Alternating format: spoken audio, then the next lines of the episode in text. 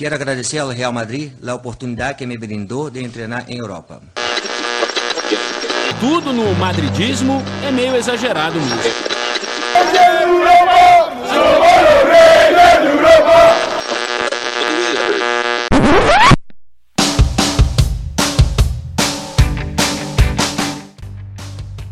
Bom dia, boa tarde, boa noite. Estamos mais uma vez com O Mundo Segundo os Madridistas, dessa vez para comentar um assunto muito interessante. Do meu lado eu tenho aqui o Lê.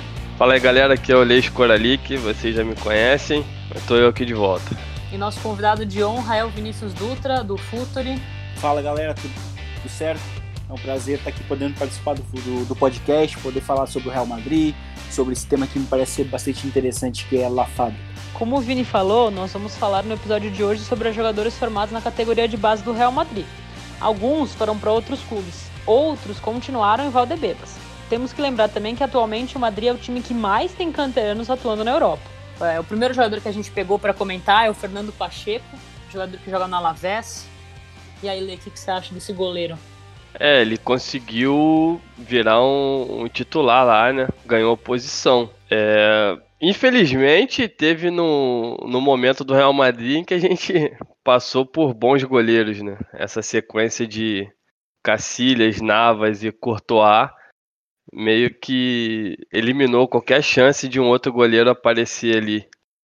Acho que ele foi, foi um pouco de, de azar também da época, mas é um bom goleiro, firme, tá na, na primeira divisão, tá com a Alavés e tem uma carreira boa.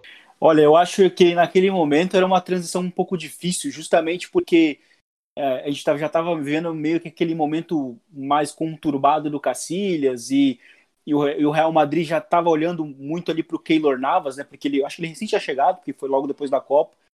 Uhum. E, e o próprio Keylor Navas foi um goleiro que é muito ele é pouco reconhecido de uma certa forma pelo próprio Real Madrid, porque durante o momento em que ele era titular, ele sempre se falou em um outro goleiro mais renomado, né? E eu acho que para o próprio Pacheco, né, que vindo da La, da La Fábrica e sem esse nome, eu acho que ele, mesmo se ele se tornasse titular, ele ia acabar sofrendo o mesmo que o próprio Keylor Navas, né, que era a falta talvez de um, de um reconhecimento a partir do nome. Né? Mas ele no Alavés fez, fez uma, uma boa final de temporada, eu acompanhei bastante o Alavés, o Alavés que dependeu muito de atacantes, né? E um outro atacante que também vem de La Fábrica, que é o Rosselu, uhum. porque o, o Alavés ele acabou se apoiando muito no, no Rosselu e no Lucas Pérez para poder escapar do rebaixamento, né? E, e, o, e, o, e o goleiro Pacheco ele foi, um, ele foi, foi bem importante nas rodadas finais também. Sim, exatamente. É uma coisa que o Alavés foi ficou ali aos trancos e barrancos, mas não teve problemas é, grandes, assim, questão de, de rebaixamento, deu, conseguiu se, se ajeitar ali. E é isso, o Pacheco ele não teria espaço no Real Madrid, mas acho que aprendeu bastante, né? Porque sair do Real Madrid e conseguir uma titularidade num time de, da Primeira Liga, ainda mais na Liga Espanhola, é, mostra que ele aprendeu bastante com a gente. O segundo jogador que a gente pegou para comentar é o Mário Hermoso, jogador que hoje joga no Atlético de Madrid. É, o que, que você conhece dele, Vini? Você acha que ele tem, teve um, um, uma, uma bom aprendizado no Real Madrid para estar tá lá no Atlético? Olha, eu acho que sim. E porque eu lembro que durante a passagem dele, antes de ele chegar no Atlético de, de, de Madrid, ele era um zagueiro que, até certo ponto, ele era muito ele era muito comparado até mesmo com o Sérgio Ramos porque ele era um zagueiro que tinha uma capacidade de saída de bola, então ele poderia ser, por exemplo, no futuro, se o Real Madrid tivesse um pouco mais de, de paciência, ou ele mesmo permanecesse no clube, de ser talvez um, um sucessor natural, embora ele ainda tivesse uma, uma idade um pouco avançada para esperar num, num, banco de reserva sendo um, um, jogador tão, tão bom, né?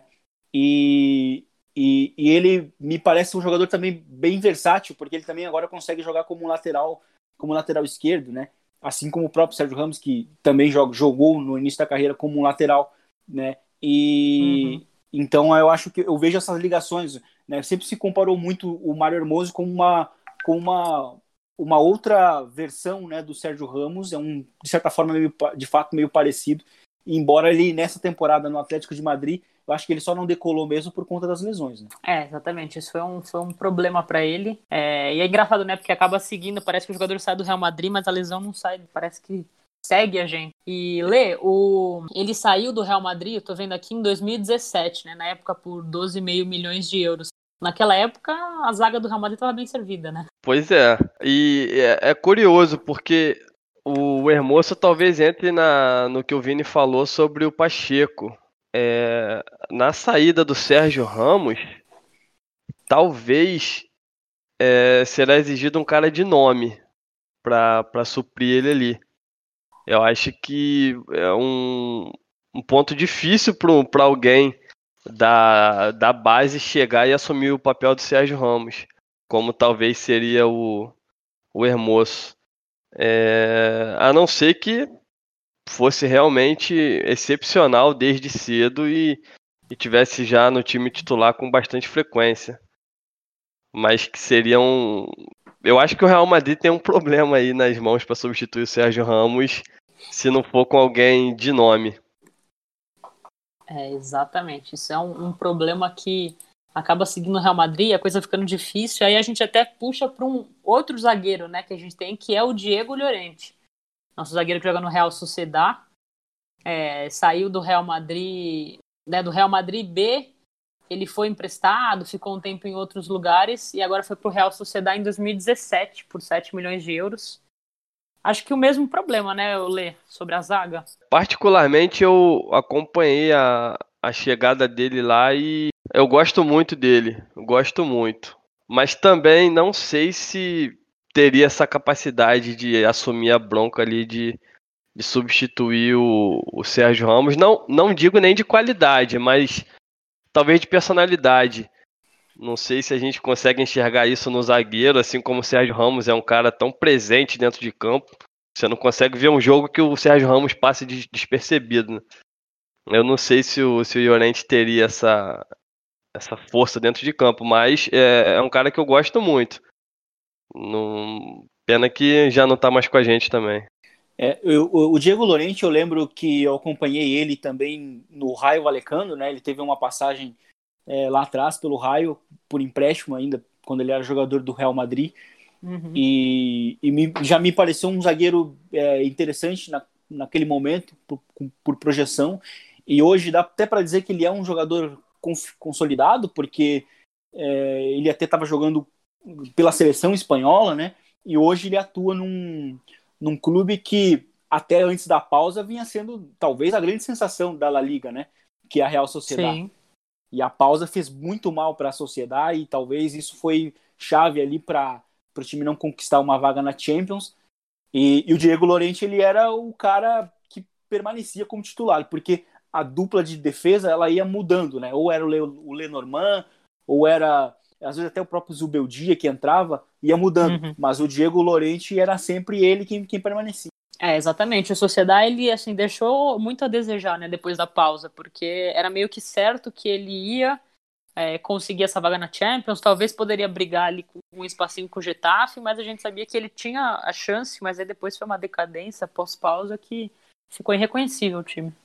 Eu creio que fisicamente, fisicamente eu creio que, é, que foi a chave para a sociedade, porque muitos jogadores é, voltaram mal fisicamente, o próprio Odegaard, que, que vinha sendo também um, um dos melhores jogadores da, da temporada, né, uhum. e, e, e, ele teve um problema, um problema de joelho, né, que, que acabou afetando muito o ritmo dele também. Eu acho que foi a chave para a sociedade não ter ido para a Champions é, foi a questão física, né? Acho que essa pausa acabou cortando muito o ritmo da, da equipe, que inclusive eliminou o próprio Real Madrid né, na, na Copa do Rei. E que jogo sofrido aquele, hein? foi um jogo sofrido e foi um jogo que deixou bem clara a importância do Casemiro, né? É, Exatamente. Dentro do time, como não tinha essa peça, né? E aí a gente lembra de um outro jogador que é o próprio Marcos Lorente, que foi para o Atlético de Madrid como um primeiro volante, né? E ele, Sim. naquela temporada passada, ele, num período em que o Casemiro não esteve em campo, ele até foi um dos destaques do time com o Solari, né? Daqueles jovens que ganha, começaram a ganhar muito espaço. E, e eu acho que era muito difícil para o Real Madrid conseguir manter ele. Eu acho que ele era um cara, um, bom, um jogador muito bom para se manter como reserva. Foi para o Atlético de Madrid teve muita dificuldade no início, justamente na posição de origem dele, como primeiro volante, o que até me, me, me surpreendeu, porque ele é um bom defensor e não se encaixou num time que é justamente que, que prima justamente por, por bons defensores, né? Que é o Atlético. E ele acabou se destacando muito jogando ou como um cara jogando um pouco aberto pela direita ou como um segundo atacante, né? Como aquele 10. Inclusive foi dessa forma que ele que ele acabou impactando muito na, na, na eliminação do Liverpool lá em Anfield, e depois da pausa também, inclusive o Marcos Lorente é um dos principais jogadores do Atlético de Madrid jogando como um segundo atacante. Sim, é curioso, né, o que o Simeone fez, porque a gente aqui do Real Madrid tinha certeza absoluta de que ele seria o reserva imediato do Casemiro. Acho que não tinha nem dúvida de que ele seria o primeiro volante, que ele atuaria na defesa e tudo mais.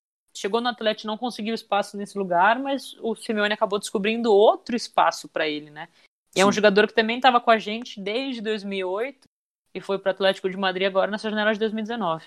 A gente usa como desculpa dele ter ido para um rival, mas a verdade é que a gente sente falta mesmo de alguém como, como, como ele na posição. A gente fica falando mal porque ele saiu logo pro Atlético, mas a verdade é que a gente tava carente da posição mesmo, a gente torcedor.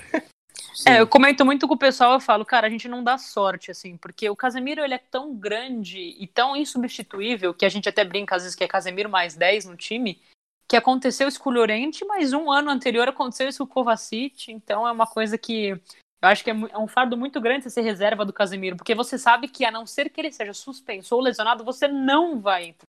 Então, às vezes, é entrar, é, complica né? é complicado pro jogador. Ele fala, pô, eu treino, eu tô bem, mas eu não consigo entrar. Então, às vezes, é, é entendível algumas coisas que os jogadores fazem, pedir uma transferência. É, daí eu, eu acho que daí também parte é, do nível do que, sei lá, o, né, essa jovem estrela consegue ofere oferecer, por exemplo, né, se a gente for pegar o Federico Valverde nessa temporada, né, que, que ele acabou de certa forma, em grande parte ali do primeiro turno, vamos dizer assim, desestruturando aquele que seria o meio-campo clássico, né, com o Casemiro, Kroos e Modric. É, mas assim necessitou um pouco de tempo, até porque o próprio o próprio Zidane ele é um cara que ele insiste muito, né, no, nos medalhões, tanto que para os principais, principais jogos, o Modric sempre estava ali como titular, né? Inclusive até mesmo na, na Supercopa, é, quando foi quando ele utilizou aquele meio campo com, com cinco com cinco meio campistas, né? É, e tinha o Modric, tinha o Valverde, então assim ele, ele, ele, ele sempre encontrou um meio de, de, de, de manter o, o, os três meio campistas clássicos, né? De não tentar destruturar isso.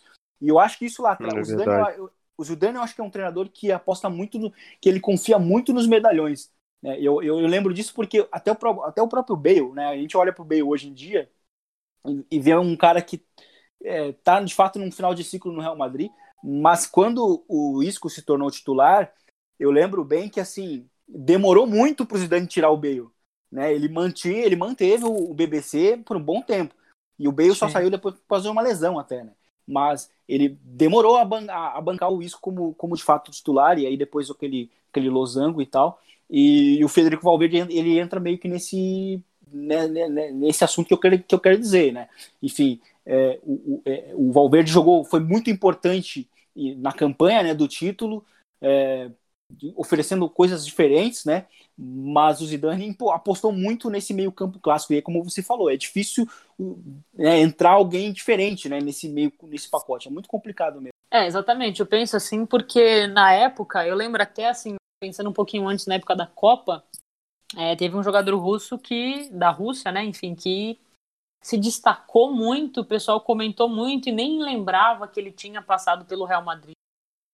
É, e foi é o Denis Cherichev, né, que hoje joga no Valência, conquistou assim um espaço no Valência importante e tudo mais, mas é um jogador que assim o pessoal não lembrava que ele tinha feito parte lá do juvenil C e enfim um jogador que fez muita diferença e o Real Madrid não conseguiu um espaço, né? Sim, eu acho que outro jogador do Valência que entra nesse caminho aí é o Dani Parejo, não? Jogador que muita gente Sim. também não lembra que era do Real Madrid, né? E é curioso que ele também não era esse meio-campista mais controlador que ele é, né, no, no Valência hoje em dia. Ele era muito mais aquele cara da chegada, de finalizar de fora da área. Eu acho, inclusive, que seria muito importante no meu campo do Real Madrid. Essa, esse vai vem do Valência aí, eu acredito que poderia ser uma seria uma boa ali pro, pro time. Sim, sim. O Dani, o Dani ele tem um, uma visão de jogo. Enfim, a jogabilidade dele você vê pelo Valência, sim. Ele tem um tato muito bom de jogo. Enfim, ele foi sair do Real Madrid em 2009, né? Que foi pro Getafe. Então, sim. desde 2009 ele, ele saiu do nosso meio campo. Mas é um jogador que, assim, seria bem-vindo. Acho que o maior problema, vai, que, é, que dá para chamar de problema, é a idade dele, né? O fato de ter 31 anos, eu acho que hoje eu não vejo uma vontade do Florentino Pérez em investir em jogadores a mais de, sei lá, 25, 26 anos. É, exatamente, né? Até porque o comportamento do clube nos últimos anos, eu acho que talvez nos últimos cinco anos, é focar mais na, na jovem promessa também, né? Se a gente for aí pro Takefusa Kubo, o Odegar, enfim, o próprio Casemiro chegou novo, o William José também chegou novo, o Vinícius Júnior, né, o Renier, enfim, o Real Madrid meio que voltou muito mais as suas atenções para contratações, muito mais para os jovens. Então é de fato muito difícil ver o Dani Parejo hoje chegando no Real Madrid. E também porque por questão de identidade, né? Ele é um jogador, ele se tornou muito aquela bandeira do próprio Valência hoje.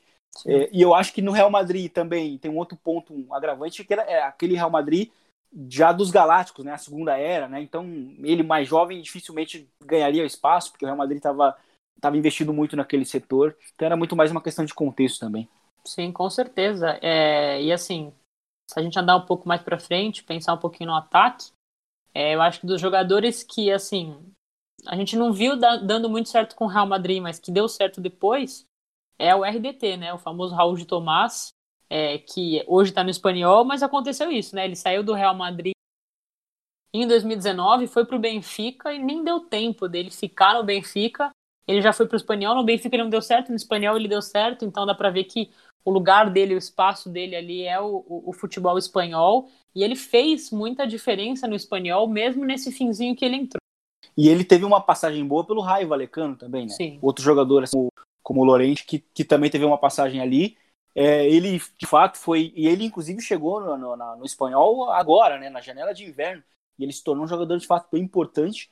Inclusive, eu acho que ele foi o melhor jogador aí do, do espanhol, o jogador que mais tentava lutar contra a, a inércia né, que o time estava tava envolvido. E, e, eu acho que é um jogador que vai ter espaço em, em clubes da primeira divisão uh, no ano que vem. Né, o, Raul, o Raul de Tomás é um jogador bem, bem interessante, sim.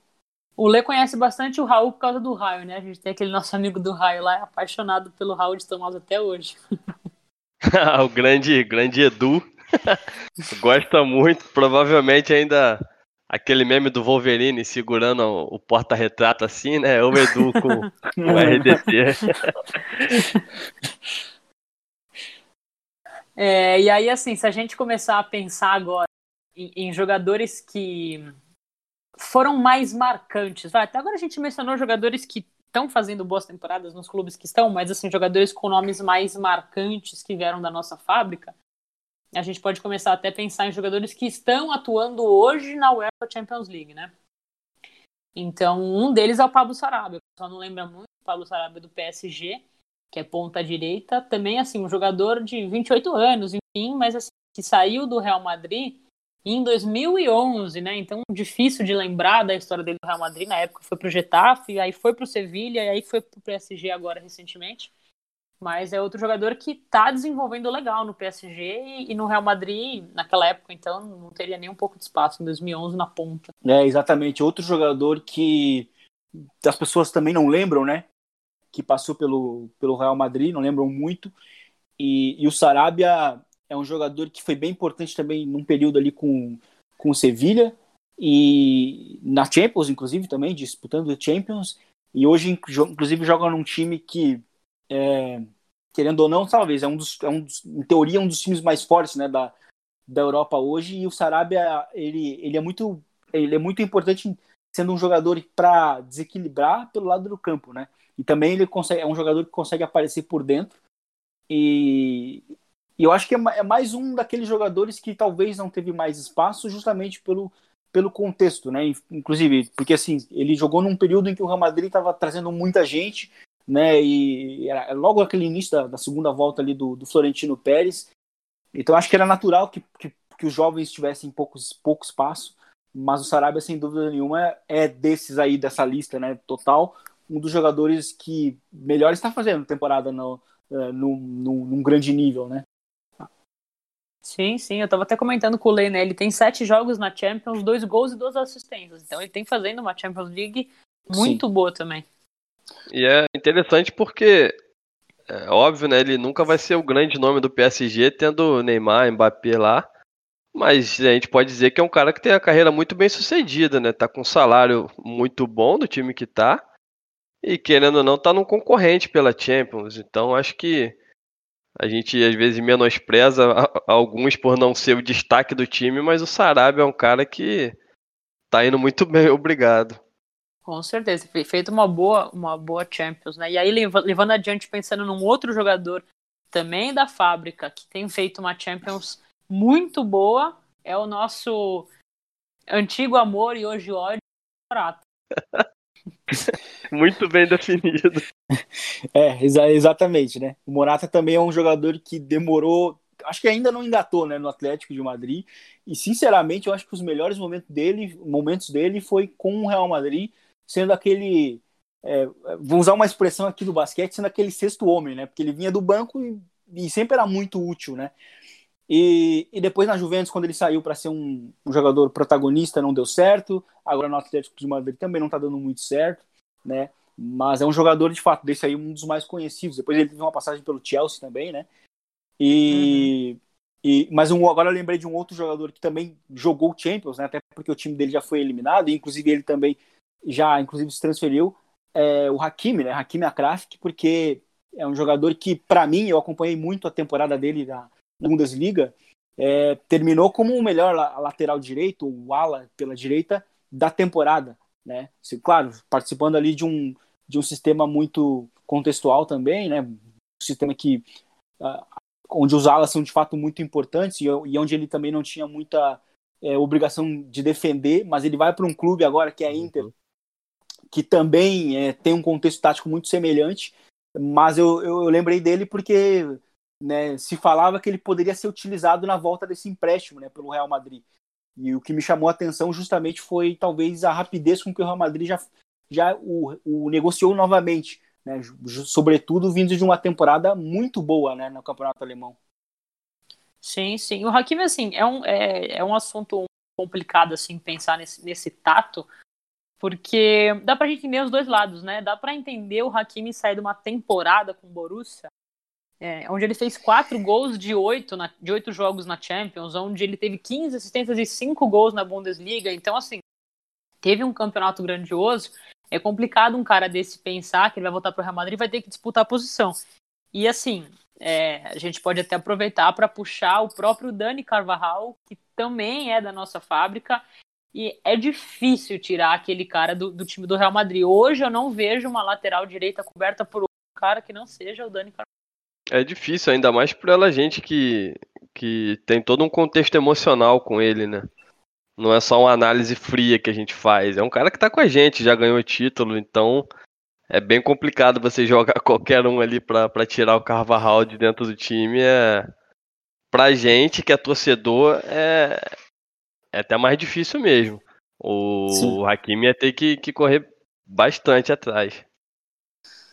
Não, exatamente, né? Mas o que eu acho curioso é que o Hakimi talvez ele estava fazendo um caminho semelhante ao do Carvajal, né? Porque o Carvajal saiu do Real Madrid, foi pro Leverkusen, uhum. fez uma uhum. temporada boa e aí voltou, né? E eu achei, eu até imaginava, ah, ele tá fazendo um caminho muito semelhante, de querer voltar pro, pro, pro Real, mas aí não, ele vai pra Inter. E, e, e eu, Era o que fato, a gente esperava. A gente sim, esperava isso mesmo. Sim, e aí no final ele foi para Inter, né? Mas enfim, é, é, de fato, é difícil falar porque é, manter um cara que fez uma temporada tão boa, né? Como um, como um reserva, né? Porque dificilmente ele ia ganhar um espaço como titular já logo de cara. É, é complicado. E, e, a questão do Dani Carvajal também é que é questão de hierarquia, né? A gente pode ver que mesmo que o momento dele pode não ser do, dos melhores como nos últimos anos, né? A gente vai pegar o Marcelo, né? O Marcelo também, ele ele tem oscilado muito mais que nos últimos anos, mas mesmo assim ele não foi um cara que deixou de ser titular, né? Ele revezou muito ao longo da temporada com o Mendy. Ele não saiu do, do, do time. Então acho que Sim. é complicado tirar esses medalhões né, do time. É muito complicado para quem chega.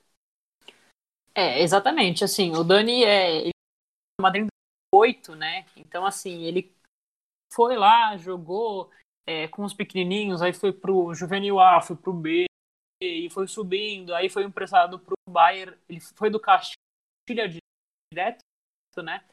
Emprestado pro Leverkusen. É, e aí do Leverkusen voltou pro Real Madrid em 2013 e dali começou a se desenvolver. Então, assim, é, é um jogador que faz muita diferença no Real Madrid. É, enfim, não é à toa que o jogador tem quatro Champions League nas costas, entendeu? Então é, é complicado porque dá para entender o que aconteceu com o Hakimi, mas assim, não dá pra gente deixar de lado o tamanho que Daniel Carvajal é pro Real Madrid. Justamente. E pensando até nessa discussão mesmo de, de assim, tamanhos, né? Acho que é uma discussão que é muito plausível que o pessoal comenta. O nosso outro jogador da fábrica, que é o Sérgio Reguilhon, né?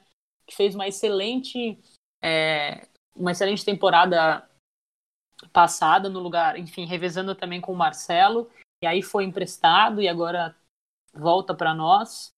E é outro jogador que veio ali, tá desde 2013 conosco, pequenininho, é do Real Madrid até hoje, sabe pro Sevilha por uma temporada então é outro cara que acaba entrando nessa discussão, né? Ele fez uma temporada boa e agora cai para ele o seguinte: você volta e tenta disputar o seu espaço com o Mendy com o Marcelo, ou você pede um outro empréstimo ou pede para sair? É, eu enxergo a situação do Reguilon bem difícil, assim, porque é, o próprio Mendy foi um lateral que eu acho que ele me surpreendeu no sentido de que ele ele atuou muito mais do que eu já imaginava que fosse atuar justamente por esse primeiro ano, né? E, e ele tem se mostrado ser um cara seguro para participar dessas rotações com o Marcelo. E aí o Reguilon, ele é um, me parece ser um lateral que eu acho que funciona muito mais num contexto, né? Eu acho que ele é um cara que pro Real Madrid, no contexto do Real Madrid, eu acho que ele já largaria um pouco atrás na comparação com o Mendy e com o Marcelo.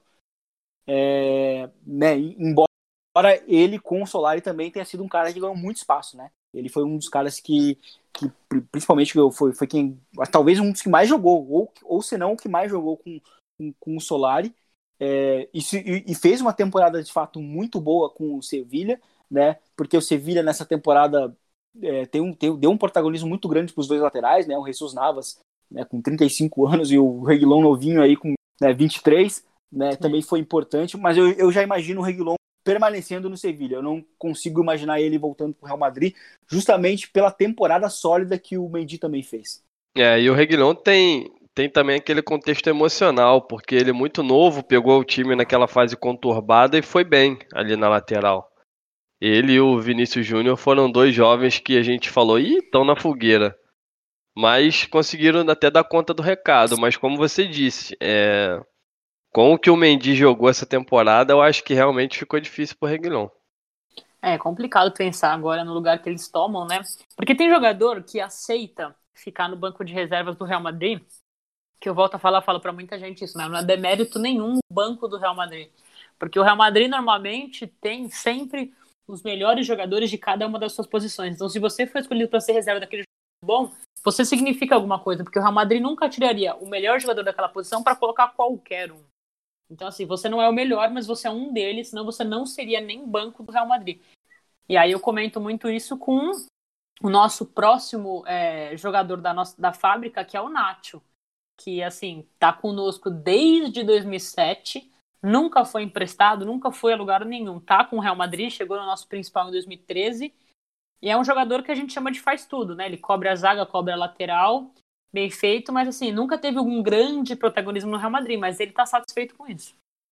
É, e foi bem importante durante aquele período dos três títulos, né? Acho que sobretudo ali no segundo, no segundo e no terceiro, ele, onde ele jogou mais, é, ele foi bem importante, né? Nos momentos em que ele precisou entrar como zagueiro. Ali, ele, inclusive, jogou é, uma das finais, ele jogou como lateral direito, porque o Dani Carvajal saiu, e aí uhum. na outra ele, ele, em grande parte da temporada jogou como zagueiro também, né, revezando ali com, com, com, um período de lesão talvez do, do Varane, e, e, ele era um cara que ele manteve o nível, né? Então, é um, e ele é um desses caras de fato que aceita o que aceita o seu coadjuvante, né? Um jogador bem importante mesmo, o Nacho. É, nunca demonstrou é, também sentir a camisa, porque eu acho que é normal quando o cara não joga regularmente, porque aquele Real Madrid era um, é, o Real Madrid ainda é um time que ele faz parte da elite da elite, né? Ele tá jogando, ele, ele é um time que está jogando frequentemente semifinais de Champions, então, ou seja, é o mais alto nível. E ele, que não, não, mesmo não sendo um titular frequente, sempre foi um cara muito importante. Foi bem importante naquele Real Madrid das rotações né, de 2017, que foi o campeão também, com o Zidane, e me agrada muito o Nacho. É, e é o que fez a gente gostar muito dele foi exatamente essas ótimas atuações, né? Ele entrava e a gente não sentia falta do, do titular. Isso deixou o Nacho muito marcado com a gente. É, exatamente. Assim, foi o que mais, mais marcou dele não, não ter problema, dele ficar na dele e tudo mais. E aí a gente até consegue lembrar de um outro jogador nosso da fábrica que acontece mais ou menos a mesma coisa, um jogador que aceitou o fardo, é que pode assim dizer, de ser coadjuvante do time, e que jogando bem ou jogando mal, ele sempre tá ali, ele joga na nossa ponta, ele joga no ataque, agora tá cobrindo a lateral, que é o Lucas Vasco. Sim. Eterno Lucas Vasquez.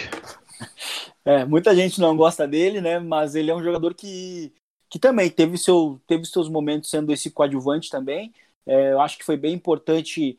É, porque uma coisa que eu acho que no, muito importante no Real Madrid, é, sobretudo, eu acho que é a força mental para poder jogar no Real Madrid. Eu acho que muito uhum. isso, inclu, inclusive, eu acho que isso está na frente da capacidade técnica, porque eu olho hoje para o Federico Valverde e eu não vejo ele um meio-campista fino tecnicamente, mas ele ele tem a personalidade, né? E eu acho que o Lucas Vasquez ele entra nesse ele entra nesse nesse bolo aí. Também me, me pareceu muito importante é, sendo esse coadjuvante naquele Real Madrid no, durante o período do tricampeonato e, e, e hoje ele de fato está quebrando o galho é, jogando também com o lateral. Essa força mental que você falou talvez explique o fato de que tantos jogadores muito bons só não foram bem no Real Madrid, né? Sim. Eles vinham bem, passaram no Real Madrid, sumiram, aí saíram e jogaram muito de novo. A gente vê o, o Robin, Nistelrooy, Van der Vaart, enfim, uma galera aí que a gente vê que chega no Real Madrid e acaba. Talvez por causa dessa, justamente dessa força mental aí que, que você citou. É, exatamente. Assim, a gente pensa em passagens e, e em idas e vindas pelo Real Madrid e força de vontade, porque não é um jogador brilhante, a gente consegue lembrar é, também do Mariano Dias, né? O Mariano Dias foi um jogador que o Real Madrid até vendeu para o Leão em 2017, mas aí ele ficou lá um ano, o Real Madrid já volta, tá aqui tentando ajustar, é, enfim, para ter um reserva para ataque, né? Porque a mesma história do Casemiro a gente entra para Karim Benzema, né? Outro jogador que não tem até hoje um reserva definido, é um cara que não se lesiona, é um cara que não fica suspenso, então, entre aspas, ele não precisa, mas a gente sabe que é necessário até para um, um descanso, para um rodízio, enfim, para um jogo que for menos pegado, é, poder dar essa reserva. E até hoje o Real Madrid não conseguiu encontrar, né? Então o Real Madrid recomprou o Mariano no anseio de que ele conseguisse fazer isso possível. Sim, e eu lembro de agora, inclusive, do, do Recé, porque ele era um cara que também vinha do banco e, e ele era um atacante que também podia jogar pelas pontas, mas também podia jogar por dentro. E é claro que seria um jogador bem diferente do Benzema. Eu acho que, inclusive, assim, o Benzema é um problemaço para o Real Madrid quando ele sair, porque é muito difícil encontrar esse tipo de atacante, né? Que ele é um, ele é um facilitador, né? Eu acho que é até muito difícil de encontrar um goleador, encontrar um cara como o Benzema, que é esse cara que tem uma leitura do jogo, tem um que eu chamo de QI de futebol é, muito elevado, né? Ele é um cara que desce em apoio, que participa da, circula da circulação com a bola, enfim, é um, é, é, um jogador muito difícil de encontrar e o Benzema é um jogador que ele tem feito o que ele fazia antes quando ele tinha o Cristiano Ronaldo, ou seja, que é participar efetivamente do jogo, mas agora ele também tem, tem que marcar os gols, né? Porque o Real Madrid aqui é, é, se fala que ele não marca gol, né? O Benzema, mas ele está na segunda temporada dele com 30 gols enfim, né, se, se 30 gols não é bom, né? Isso não é marcar, né? Sim, então assim, eu acho que assim, esse título foi bem importante para o reconhecimento do, do Karim Benzema na, dentro da instituição, porque como eu falei, ele tá fazendo o que ele tinha que fazer antes fora da área e agora ele, tem, ele tá tendo que fazer, fazer os gols decisivos que o time precisa para conquistar para conquistar títulos. E eu acho que o Benzema é um cara que que não tem de fato esse esse reserva o, o, acho que até o Zidane se preocupou bastante com isso, o próprio Real Madrid, com a volta do, do Mariano Dias, que também veio bem, veio de uma temporada boa, uma passagem curtinha lá pelo, pelo Lyon. né? Mas acabou também não dando muito certo. E depois o Real Madrid também olhou para o próprio Jovic como um possível reserva. Mas nenhum deles eu acho que fez uma temporada muito é, consistente. é complicado até pensar assim no seguinte, é, no nível do, como você mesmo falou, no nível do Benzema é, é complicado a gente achar, até porque eu, eu brinco, mas eu falo muito, né? O Benzema é um 9, é um 10 que veste a 9, né? Sim. Então, assim, ele é um jogador que vai ser difícil porque ele não, não é teoricamente um centroavante. Então, se você colocar, por exemplo, ele para jogar lado a lado com o Mariano com o Jovic, o Mariano e o Jovic vão ser o centroavante e ele vai jogar de 10. Então, assim, é. É, que seria diferente de colocar um Mariano e o Jovic, que os dois seriam, jogariam como 9.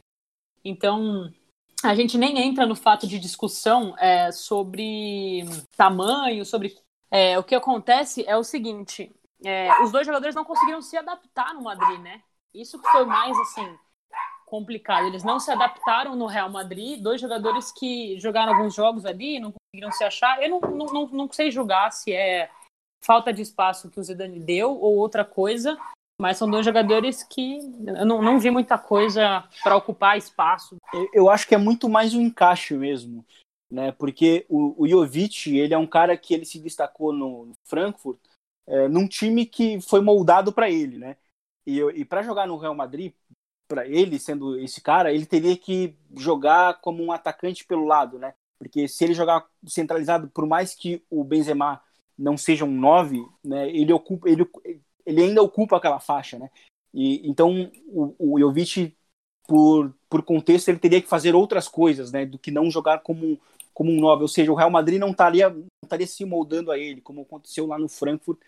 E, e ainda assim, aquele Frankfurt era um. Naquele ataque lá, ele nem era também o melhor, né? O melhor ali era o Haller. Mas ainda assim, ele era quem marcava mais os gols, porque o time estava moldado justamente para ele marcar os gols do que não é o caso no, no Real Madrid. E o Mariano Dias só, acho que sofre do mesmo, do mesmo, do mesmo problema, né? Porque na passagem boa do, no Lyon também foi isso, era um time mais moldado para ele. E é difícil o Real Madrid vai moldar um time pro Mariano, né? Ele não, não, não tem como isso acontecer. É verdade. E, e, eu acho que é muito mais uma questão de encaixe, porque qualidade, eu acho que individual mesmo, eu acho que eles têm. Eles já demonstraram isso em, em outras passagens. Mas eu acho que é muito mais uma questão de contexto mesmo. É, concordo, concordo. É, e, além do momento, né? E esse contexto aí do time, de todo, toda a situação que o time monta para eles. Tô totalmente de acordo mesmo. Exatamente. É, Vini, você tem algum outro jogador pra gente comentar? Que você quer, queira fazer alguma menção, alguma coisa? É, sim, eu tenho o Omar Mascarel, já que uhum. eu falei aí do, do Jovic né, no Frankfurt.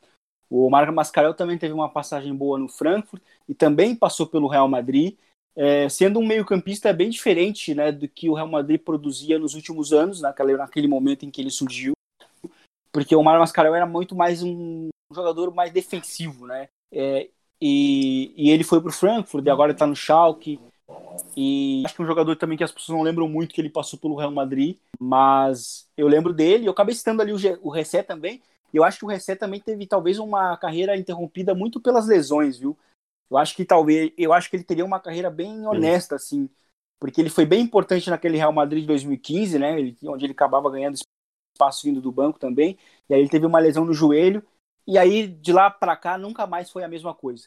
Né? Mas eu fico com esses dois jogadores que eu acabei me lembrando e que eu acompanhei bastante também quando eles não estavam no Real. É, o Mascarel é até capitão lá no, no Schalke, né? Importante por lá também. E o Gessé, infelizmente, era um cara que a gente até achava que, que pudesse desenvolver e ficar com a gente por um bom tempo, mas as lesões realmente acabaram com ele. Uma pena. Realmente, assim, lesão é uma coisa complicada, uma coisa que o Real Madrid acaba carregando. Parece que os jogadores vêm para o Real Madrid e muitos deles não conseguem se adaptar, enfim, ter esse tipo de problema é, é, é, ruim porque acaba acabando com a carreira do cara, né? Tem cara que poderia ser muito promissor no Real Madrid, começou bem, acabou sendo vendido. Hoje a gente nem, nem conhece, né? Eu creio que muitos dos que a gente comentou mesmo a gente teve que dar uma pesquisada para lembrar é, de como eles jogavam no clube, enfim. Mas é até importante isso, porque principalmente por causa do, dos Galácticos, né? O Real Madrid tem essa fama de, de só comprar, não produzir ninguém. Sim. Mas a verdade é que se a gente for olhar, principalmente na La Liga mesmo, o que o Real tem Madrid de jogador é um time... importante, né? é um dos times que mais produz, né? Isso é uhum. bem curioso. E, e sabe por que, por que eu acho curioso? Porque uma vez eu estava conversando com, com o Renato Rodrigues da, da ESPN, e aí a gente estava conversando por que, que o Bayern de Munique não produzia jogadores. E aí ele levantou assim, ah, é porque o Bayern de Munique só, usa, só utiliza jogadores adultos. Eu falei assim, não, mas o Real Madrid também, né? O Real Madrid também, ele tem a tradição de utilizar jogadores adultos. E nem por uhum. isso deixou de produzir, né? Muitos jogadores nos últimos anos. E se a gente olha para vários times da La Liga hoje, né, da primeira divisão inclusive, né, tem muitos jogadores que passaram né, pelo Real Madrid. Né? E se a gente olha para as outras ligas também, inclusive agora me lembrei do Marcos, do Marcos Alonso, que foi um lateral que também teve seus momentos uhum.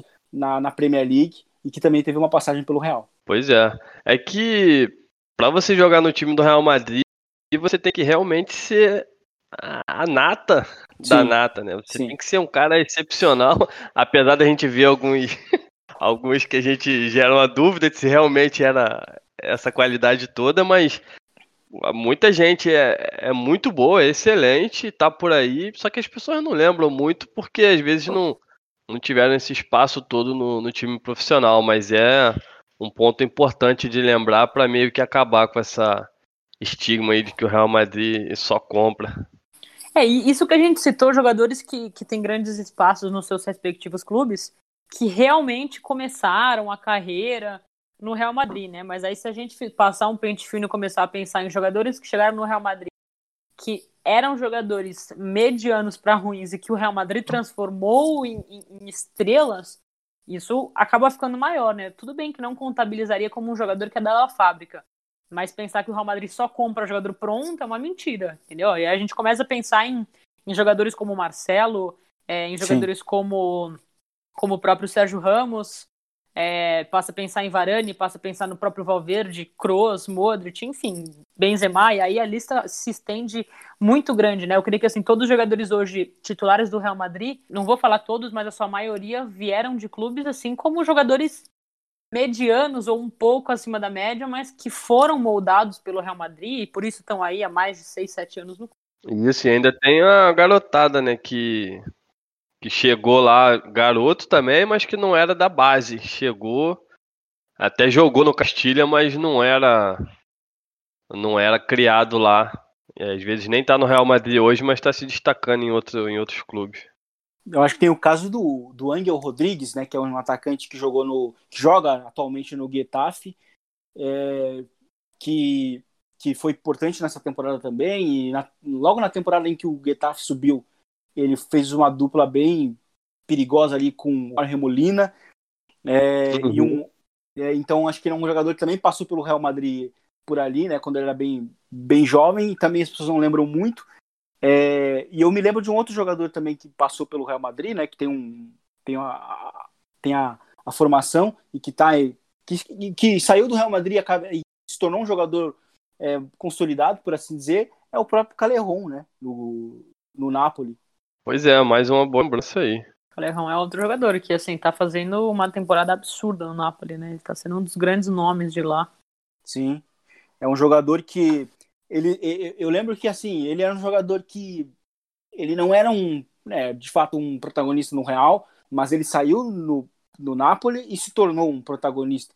Né? Ou seja, isso mostra como, como, como foi citado antes, né? a diferença de jogar no Real Madrid para jogar num outro time, né? A diferença, né? O, o, o, patamar ele é de fato bem, ele é bem diferente. Eu acho que o Real Madrid também é um time que impõe uma pressão que eu acho que é, que é eu acho que natural, inclusive, e, e muito jogador não consegue é, não consegue se destacar nesse nesse nesse cenário, mas o Calerron é um desses, é um desses exemplos, né? Porque saiu o Napoli, o Napoli naquela época era um time emergente, por assim dizer, eu acho que era o Napoli do Rafa Benítez, inclusive, e, e, e hoje, uhum. inclusive, ele é um cara que está batendo, inclusive, os 400 jogos com a camisa do Napoli. É, e assim, eles não consideram que o Calerron é, é da fábrica, né? só porque ele não acabou jogando profissional com o Real Madrid, né? Ele, ele saiu do Castilha e foi para o Espanhol. Depois ele volta do Espanhol em 2011 e joga no Real Madrid mais dois anos, mas aí teoricamente contam que ele foi descoberto pelo Espanhol, mas um jogador que desde 2005 está com o Real Madrid. Vai ter muito disso aí, né? Jogador que passou lá, ou que foi criado lá, ou desenvolveu lá, ou foi pro profissional no Real Madrid, mas que as pessoas não lembram, não contam, justamente porque teve uma passagem um pouco mais apagada, né? Mas que não desmerece a qualidade de, da maioria deles. É, eu, eu temo a dizer que a, a, discussão com o Real Madrid, do Real Madrid não colocar estrelas no mercado e esse tipo de coisa, é mais porque o Real Madrid é, teve um Cristiano Ronaldo, teve um Figo, teve um Zidane que não era da base. Eu acho que é, é também uma questão de, de estigma mesmo, né? Uma questão, às vezes, de estereótipo, porque se a gente for comparar com o próprio Barcelona, eu, eu, inclusive eu vi um dado durante a temporada em que o Real Madrid estava usando muito mais jogadores da, da La Fábrica do que o Barcelona usando da La Macia, né? Mas o Real Barcelona ainda assim, sendo, sendo que nos últimos anos se focou muito mais no jogador adulto, né? Para uhum. reforçar ali ao redor do Messi, ainda assim é, é tido como, né, por exemplo, o Rick Puig que saiu, surgiu agora, aí falam, ó, oh, mas é da La Macia, é porque o Barcelona utiliza muito a base. Sendo que, estatisticamente, é, é, o Barcelona nessa temporada tem, tem, tem utilizado bem menos, né? nos últimos anos, na verdade, tem utilizado bem menos. Mas aí acaba muitas vezes caindo, talvez, na preguiça de muita gente, né? Que, que não vai conferir mesmo, confirmar se é de fato esse dado, mas o Real Madrid nos últimos anos tem utilizado muito mais La do que o Barcelona La Macia, né? É, justamente, fica naquilo, porque pega um grande time que se destacou com de repente quatro ou cinco ali da base, aí aquilo, aquilo vira uma verdade para todo mundo durante anos, mas não é bem aquilo, igual o Real Madrid, que tem o Galácticos, aí aquilo ali virou uma verdade de que o Real Madrid só compra, mas que as pessoas, como você disse, né, uma preguiça, não vão atrás do, dos dados verdadeiros.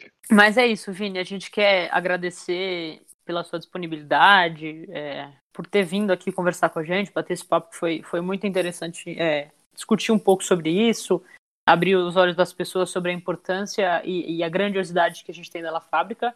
Então, em nome do meu Madrid, eu quero agradecer a sua presença, sua disponibilidade e as portas estão abertas para quando você quiser aparecer aí para discutir um pouco mais com a gente, você está mais convidado.